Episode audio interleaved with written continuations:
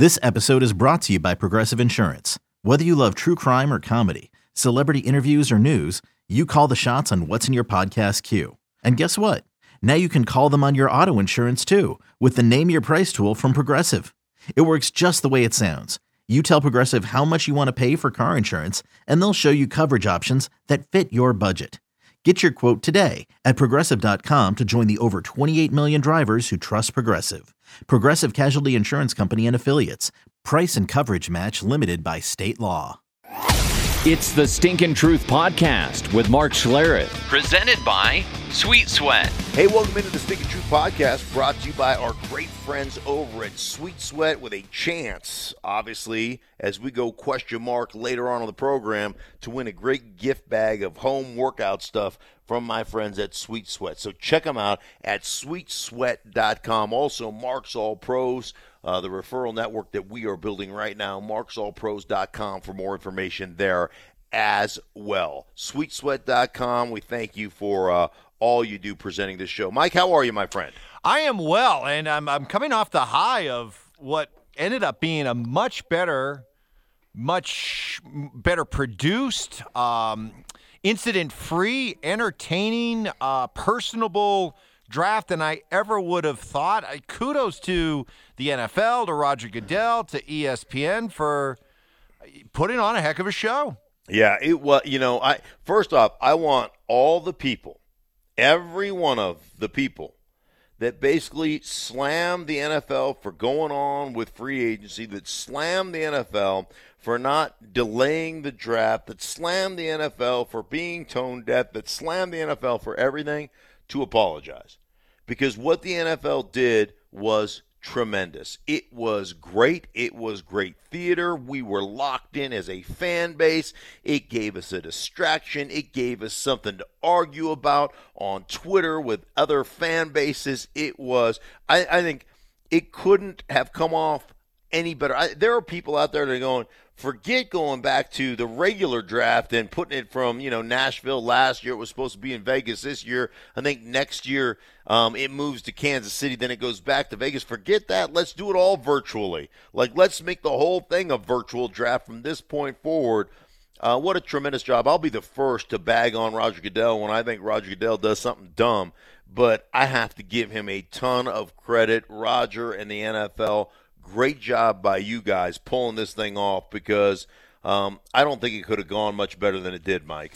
I, I, don't know if it was the the novelty of of what we were watching and seeing all these NFL general managers and decision makers hunkered down in their basements and uh, home offices, and uh, there's there's Bill Belichick's dog hanging out. You know, right. he's feeding him treats and all of that. It I, it it person personalized these guys, uh, I think, a lot. And then you had a lot of them with kids, and their kids are hanging out, and Mike Vrabel's son is, is is dropping a deuce in the background, right. and, and all of that. Kingsbury's hanging out in his his architectural design palace. Uh, Jerry's on his two hundred fifty million dollar yacht.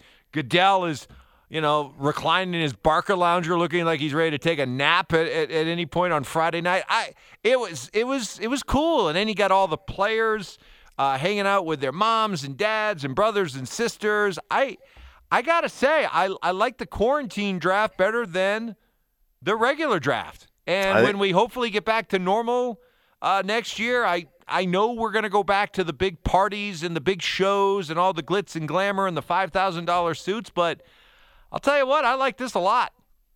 I did too. I, I, I really did. It, like you said, humanized. Obviously, Vrabel's son's a social pooper. I'm a social pooper too, though, Mike. I'll leave the door open. It doesn't like I'll have a conversation with you. You know, it doesn't really.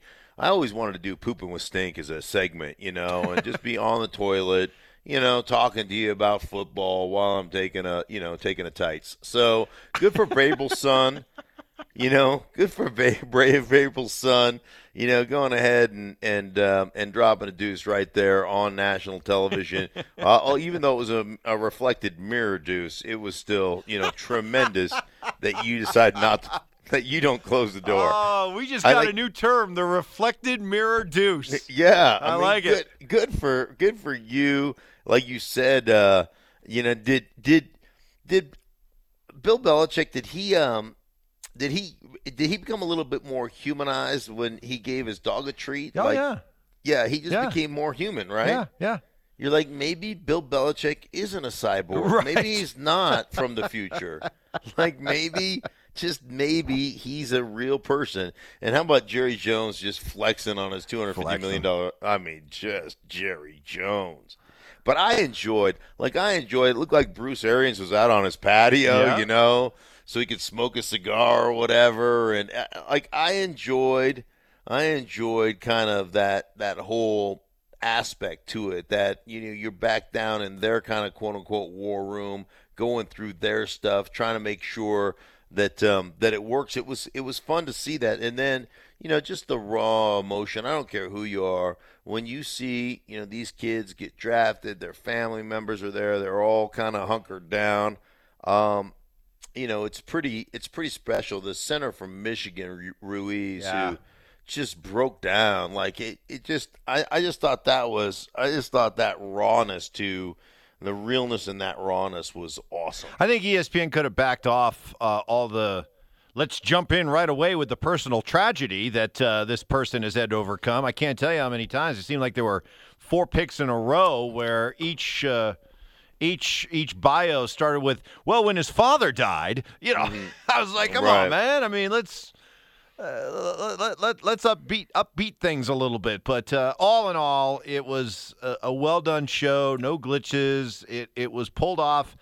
I think better than anybody could have hoped for. And um, boy, it, did the draft give us a lot of content, or what? And what what where do we start? Uh, all right, in your opinion, whi which team or teams stood out for you in, terms of doing it well? Well, I you know I always will go back um, to the Baltimore Ravens. You know, more things change, the more they stay the same. The Baltimore Ravens, to me, understand like it's about football players. It's about controlling the front seven. It's about you know it's just about mashing people, and they always feel to me like like more than anybody else, they're not worried about name value. They're not worried about that. They're worried about big, like give me big physical football players, and we'll figure out how to win with those guys. I love the Patrick Queen pick. I thought that was a tremendous pick. The J.K. Dobbins pick. I mean, that guy. You watch him every weekend at Ohio State on television. He just seems to. I mean, he just seems to dominate guys. So I always feel like the Ravens just kind of quote unquote get it. You know, um, I thought what the Vikings did, you know, they got rid of the mercurial uh, Stefon Diggs and said, okay, you know what, we don't, we're not going to need you. They got a first round pick for that. They got Justin Jefferson, who was just his best in big games. They also got, you know, a cornerback in the first round. Then they went back to the board, got Ezra Cleveland out of Bo- uh, out of Boise State in in the second round to play offensive tackle. I mean, I, I thought they did a great job. Um, another one of my favorite teams that came into the draft with very few picks and really addressed issues, addressed things that they needed to address was the San Francisco 49ers. I thought they were, Mike, I thought they were tremendous in this draft in that, you know, first off, they traded back one pick with the Buccaneers who wanted an offensive tackle, right? So they trade back one pick with them, and then they go out and they get the guy they wanted in the first place anyhow in Javon Kinlaw. And obviously they lost DeForest Buckner, who was a former first round pick. He went to Indianapolis, and so they de- they replaced him with another guy that looks just like DeForest Buckner in Kinlaw, who many people thought were was, you know, obviously the second or third best defensive lineman in this draft, and they have a formula. Like uh, like at one point I'm meeting um, with their with their defensive coordinator Robert Saleh, and he goes, "Listen, man, I can't wait to break out five. I'll call it five ones or whatever he said." He goes, "We got five number one draft choices here. You know, they had Nick Bosa, and they had Buckner, and they had Armstead, and they had um, Solomon Thomas, and DeForest, and, excuse me, and uh, and Dee Ford, who they got in free agency from Kansas City. Go, I just want to line all five of those guys up at one time and let them go, you know, wreak havoc on the quarterback. One thing about them is they understand, and this is something they do better than anybody else. They've got that talent, Mike. They've amassed that talent, and they've used that talent effectively in that at the end of games, they're usually fresh because they have a great rotation and they're not losing anything when one guy leaves and another guy comes in. Then they address with their second first round pick. They trade back up into the second uh, first round. They get Brandon Aiyuk, the receiver from um, Arizona State, and and and then they find a way to trade for Trent Williams, a third and a fifth round pick, who honestly is is you know one of the great players that we've had the pleasure of watching over the first or over the last seven years or so with Washington. Now they're going to have to pay him, but um, they they pull off a great trade. They bolster the, both lines of scrimmage. They dominate both lines of scrimmage. That's what they do as a football team, and then they piecemeal the rest of it together. I thought they, I, I, I just, it's the way you're supposed to do it in my mind. New England choosing not to take a quarterback. They went into the draft, Belichick saying that they would draft a quarterback, and then when it was all said and done, saying, "Well, it just just didn't work out." So, where do they go from here? Are they? Do you think they're really prepared to go with Jarrett Stidham at quarterback? I still think Andy Dalton could be in play to them. But I yeah, I think there's I think there's a chance. I mean, obviously Jameis Winston just signed with and I didn't think Jameis Winston would ever like I didn't think Bill Belichick would ever sign Jameis Winston. 39 turnovers, no thank you. I'm not playing that game. So, I never thought that that was in play for them. Andy Dalton seems like it could be in play for them. You know, again, the way they the way they operate as an organization, we are not going to be dictated um, to in the draft by a position that that the general public thinks we need. Like we, if the guy falls to us that we want in the position that we want him, we will take him. If not, we're just not going to do it. And this is the this is the perfect case in point with the New England Patriots is that we're not doing that. A team that I think has been better than any other team in the last two decades of not only uh, of not drafting guys necessarily, but developing guys.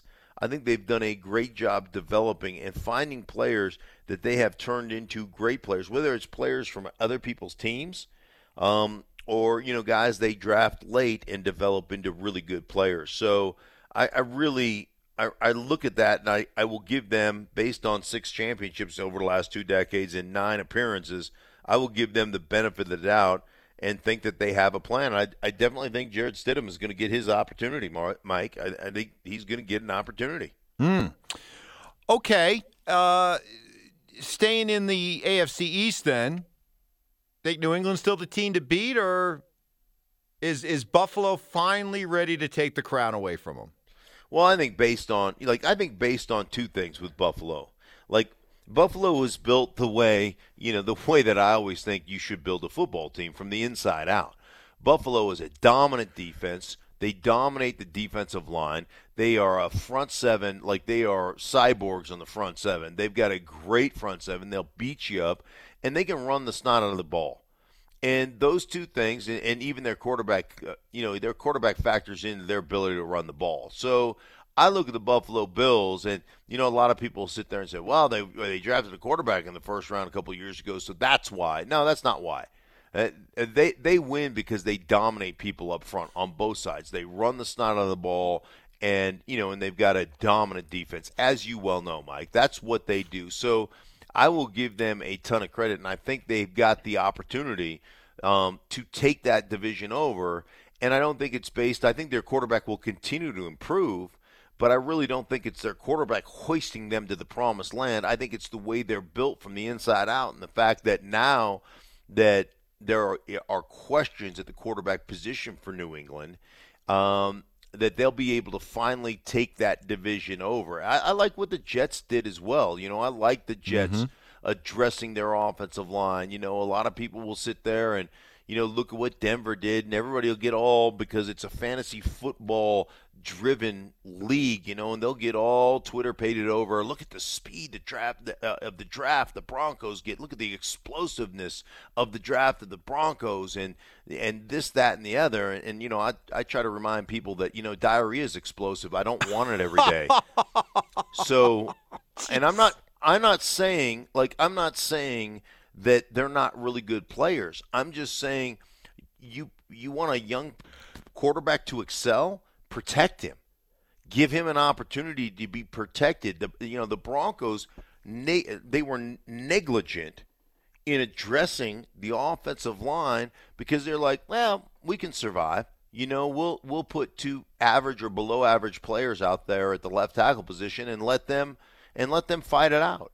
And and again, you know, I look at that like are like are you really are you really going to be you know, are you really going to be able to to survive in in that fashion? But you got to admit, it's kind of interesting. It's fascinating to see what Elway's doing with the Broncos in that in just basically two years, he's completely remade that offense into one that is young, uh-huh. fast, mm-hmm. potentially explosive, mm-hmm. and all with the we're not even bothering hiding it. This is all about Kansas City. We are all about trying to outchief the Chiefs. Right, right. And you know the thing which is I, ballsy. Yeah, well, it it is. And hey, the Raiders did it too. Yeah, the, Ra- the they Raiders, took a receiver in the first and two in the third. Yeah, the Raiders did it too. You know, it's it's all about team speed, and you get uh, enamored. See, here's the problem again in the fantasy football generation that we live in, and I think general managers like John Elway and other general managers fall victim to this as well because you know it's it's obvious when you watch Kansas City, you see all that speed, Mike, and you're like, oh, they got so much speed, and I think there there are times where what you fail to recognize is the dirty work getting done with that speed. Like, hey, I understand that, that they've got a ton of speed, but remember that Hill was a fifth rounder. Remember that uh, Kelce was a third rounder. Remember that that uh, you know Watkins was the fourth overall player taken, but he's on his third team, so there's a re you know there's there's a there's a limitation there. Hardman was a second rounder. Yeah, they got a ton of speed, but the thing that to me sets them apart is they got an offensive line where they can lock you up and they can get five guys out in the pattern, and they're like, we can block you. Schwartz on the outside, while Fisher on the outside has developed into a really good player. You know, I just think they've got. I think that that people fail to recognize that because that's the hard thing to see. Like all these draft evaluators, Mike, all these draft evaluators can see speed and athleticism and they're like, "Wow, this is great." You know, A plus, A, A minus, A, A plus, B, B plus, A, and you can see all that because speed is easy. Athleticism is easy to see. It's easy to see for anybody. But these same evaluators that are telling me, "Hey, man, this, is a great draft," you know, they totally supported Drew Lock. Uh, they can't tell me the difference between a 25 front and a 57 front. They don't know. And and and my point is, and my point is this the things that you don't see are are you know are what makes like uh, what makes it go. Like uh, let's let's use building a house.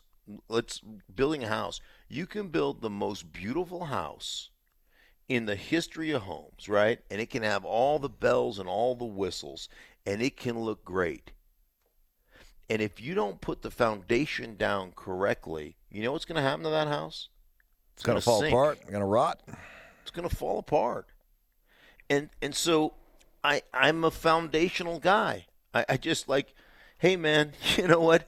You can you can build a kitchen and you can put all the best appliances in that kitchen that you want, but if your wiring sucks, those appliances aren't going to work.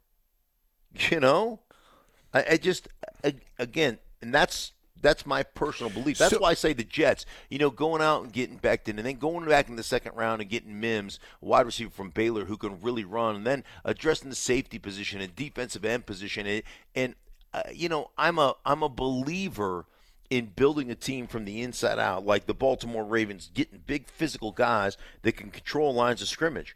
And and I just believe that's what wins. And you know, I've had multiple conversations with GMs and coaches um, I sat down and, talked to uh, during a meeting, talked to uh, Pete Carroll, who was just like, "Dude, this is great, man. This league is turning back into the '90s football. Run the ball because all defenses." have become positionless, right? We want to play nickel and dime to everything. And offenses say, okay, well, let's condense, get big, and let's pound it down your throat. Keep a nickel guy in there, or keep a dime guy in there, and we'll cram it down. We'll put a, a 200 or 330 pound guard on your you know 210 pound nickel player. Good luck, and and that that part I love. So we'll see. You know, we'll see if if speed kills, and um, you know, we'll see the difference in philosophy. Um, but uh, but I'm a believer in big, strong, and and win the line of scrimmage. Which uh, which quarterback should be looking over his shoulder more? Aaron Rodgers at Jordan Love or Carson Wentz at Jalen Hurts? Um, I think I think ultimately it, it becomes Aaron Rodgers. Um, remember Aaron Rodgers, 36. When Aaron Rodgers was drafted by the Green Bay Packers, you know how old Brett Favre was? 35. So we've seen this play out before, right? So this is basically, to me, this is an indicator that, hey, Aaron, you know, we're going to groom this young quarterback for the next couple of years – and um, and when you become, you know, you become expendable two years from now, we're going to move on, just like we did with Brett Favre, and you're going to finish your career somewhere else. That's that's what it seems like to me. If, in fact, Love becomes that guy, and and here's what I'll tell you, um, and I know this to be factual. You know, back in the day, and Aaron's been big on less practice. He's been one of those in the collective bargaining agreement, right? He has been a big proponent of let's not be around the facility as much. Let's make sure we, you know, like he, that's been his mantra, right? You've heard that. He has not wanted to sign these deals because he wants more time away and more off season and more vacation and more this and more that. Well, I will just tell you that when they were making the transition, Brett Favre was still playing at a really high level. But what they were seeing was Brett Favre never living, never leaving Mississippi to come back to these mini camps and OTAs and all these things that Brett Favre didn't want to go to anymore. And what was happening was Aaron Rodgers was living there full time, and they kept watching Aaron Rodgers get better and better and better in practice, running the organization, being in charge, like doing all these things. They kept seeing this this transformation, and at that point, they decided, well, heck, you know what? That that's good enough for us. It's time to move on. And so, you know, all this, I don't want to be around. I don't want to be at the facility. Let's have more time off and stuff. You know, you take advantage of that. If you're Jordan Love in the next two years, you're probably going to get an opportunity to, to, you know, lead the Green Bay Packers. Wentz? Wentz is just an injury issue. Like, I, I don't believe that, I don't believe that it's about, hey, we don't like Carson Wentz. I think they love Carson Wentz. It's about, hey man, how often is Carson Wentz going to be available? Like you know, availability is um, is big, and and so you know, I look at Carson Wentz kind of like I look at the situation in New Orleans with Taysom Hill. Is you know Taysom Hill, I think was in the offense like 23% of the time. So there's a limited role. We're going to create it for you. You're going to play multiple positions. We're going to give you an opportunity to do those things. And, you know, eventually, depending on how Carson Wentz's career goes, you know, you're going to get more and more time at the quarterback position. But, um, you know, I, I, I look at him as an adjunct in that situation. And if Carson Wentz gets hurt, he's a security blanket. So I don't think – I don't think there's really an open competition like, hey, let's here here's your opportunity to overtake Carson Wentz. I really believe it has to do with, um, you know, the lack of stability based on injury history. All right, Mark, let's uh, get into some question mark. What do you say? Okay, I love it. Let's do it.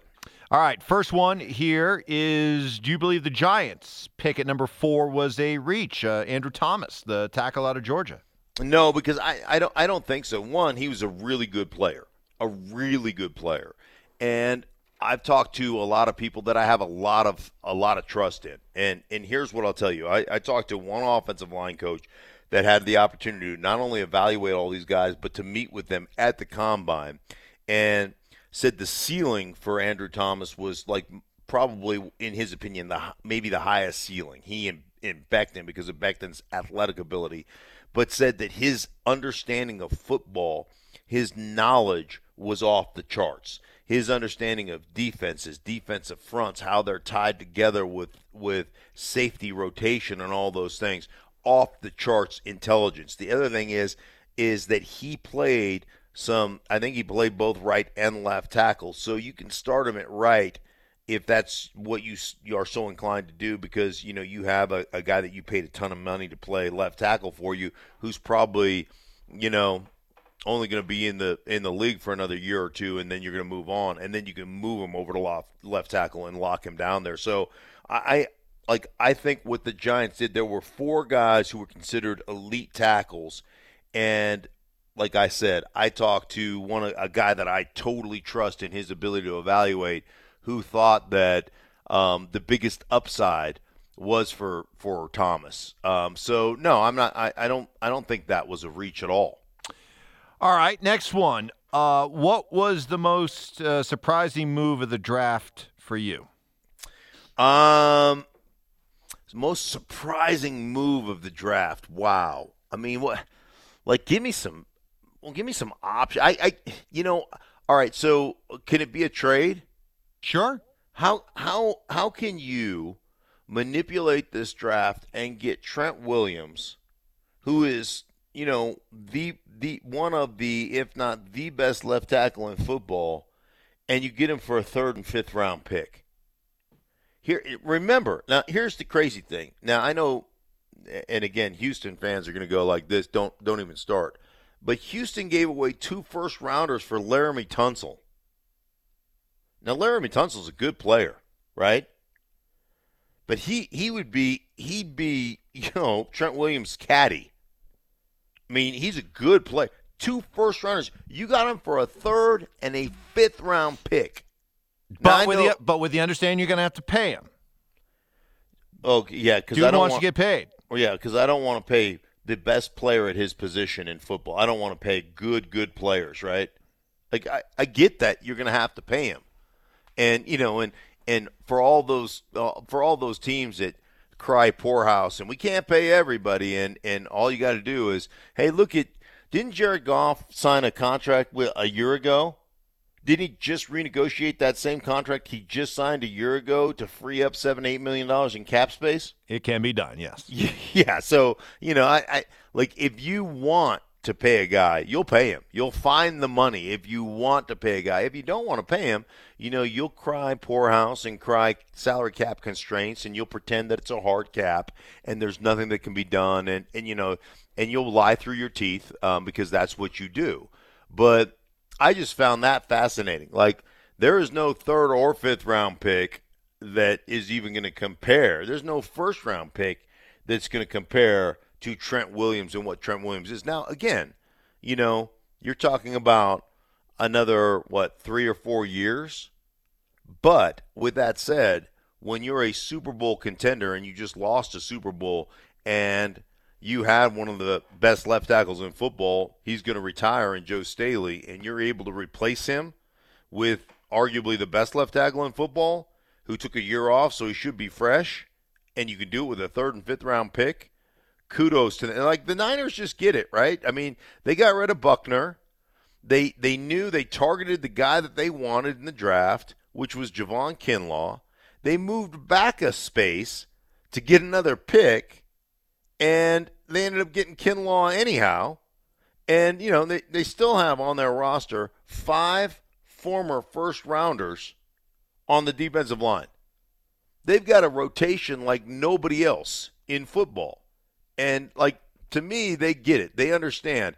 It's about controlling the line of scrimmage on both sides of the ball and then you know go out and get a Brandon Aiyuk at the wide receiver position with the 25th overall pick, and you know that'll add to who you took last year in in Samuels, and it like they just they just you know they just they get it, man, they get it. One more. Uh, can we agree, Mark, that draft grades is a waste of time?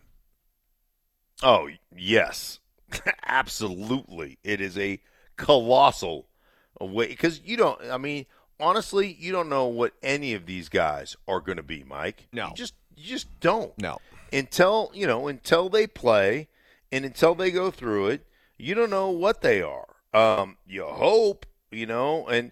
What was it? And you brought this up. What was what did Bruce Arians say about all the homework that you do and everything else that you go through? Oh, with quarterbacks, he says you can do all the homework all the due diligence, and it still comes down to 30% guess.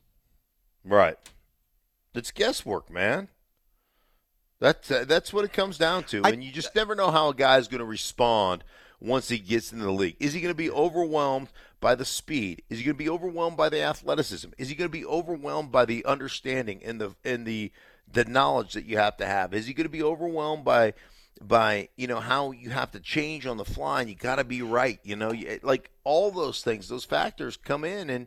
And you're just not quite sure until a guy gets the opportunity to do it. Yeah, that's what bugs me is the idea that these grades are given out on, well, this is what this player is going to end up doing or not doing. That's ridiculous. You mm-hmm. don't know. But I think it is fair to grade a team based on, okay, here's what I thought their needs were, and here's how they try to go fill those needs. Then I, I think you can grade a team on their strategy or their approach. Right. But Okay, as that- far as grading them on, yeah, you know, this guy, man, I don't know why they drafted him because he can't play. You don't know. You know, just like you don't know this guy's going to be a surefire star. So, um, but yeah, if you want to grade a team saying, all right, I like the way that they tried to address their need and the way they use their first round pick and the way they move, fine. You could, I, I have no problem with that. Mm. But yeah, what you're saying makes no sense. Yeah, I and and I will tell you, I, I will look at them and say, man, um, you know, all these teams, like I'm with you 100 percent that that addressing the needs that you have and getting players that have had college success at those positions, that's that's great, and you can grade them based on filling those needs, but you just never know. I mean, Bill Polian was a six-time. I just watched something on Twitter. He was the six-time executive of the year and his assessment of um, Tyrann Mathieu was he's not going to be a very good NFL player. He's a nickel guy at best. He doesn't have elite level speed to cover people. You know, blah blah blah blah blah. He's just not going to be very good. And you know, and that was his opinion at the time. And obviously, he, uh, you know, obviously he is he has turned out to be a phenomenal player and a versatile player who plays both in the nickel and plays at the safety position and does all I mean he does everything. He's just a great football player. And it just goes to show you that you just you don't know. Like the the time to grade these drafts is 3 years later to see exactly kind of how these guys transition and how they play because you know, you and I went back and looked at the 2017 draft and and top 10 players here's bill Polian again six-time executive of the year that says if you draw draft in the top 10 you know you should be thinking about fitting a guy for a gold jacket right, Right. that's what he said. Right. and you and i went back and looked at the 2017 draft which now is you know three years old right? They've had the 17 season the 18 season and the 19 season. They're going into the fourth season. And out of the top 10 six of the uh, six of those players we determined were below were either average below average or bust Right. six Right. 60% failure rate in the top 10 picks And average, by the way, is failure to me. If if you're taking a player in the top Yeah. ten and he becomes an average player, that's a failure. yeah he's supposed to be a difference maker Yeah. so you know i mean that's that's kind of where that's kind of where i'm at Well, and Um, Polian even you know he talked about Lamar Jackson be better off as a as a wide receiver. It's Mm-hmm. proof that even the ones that do it better than most get their fair share wrong. So that that tells you the ones that aren't as good as Polian how many they're getting wrong.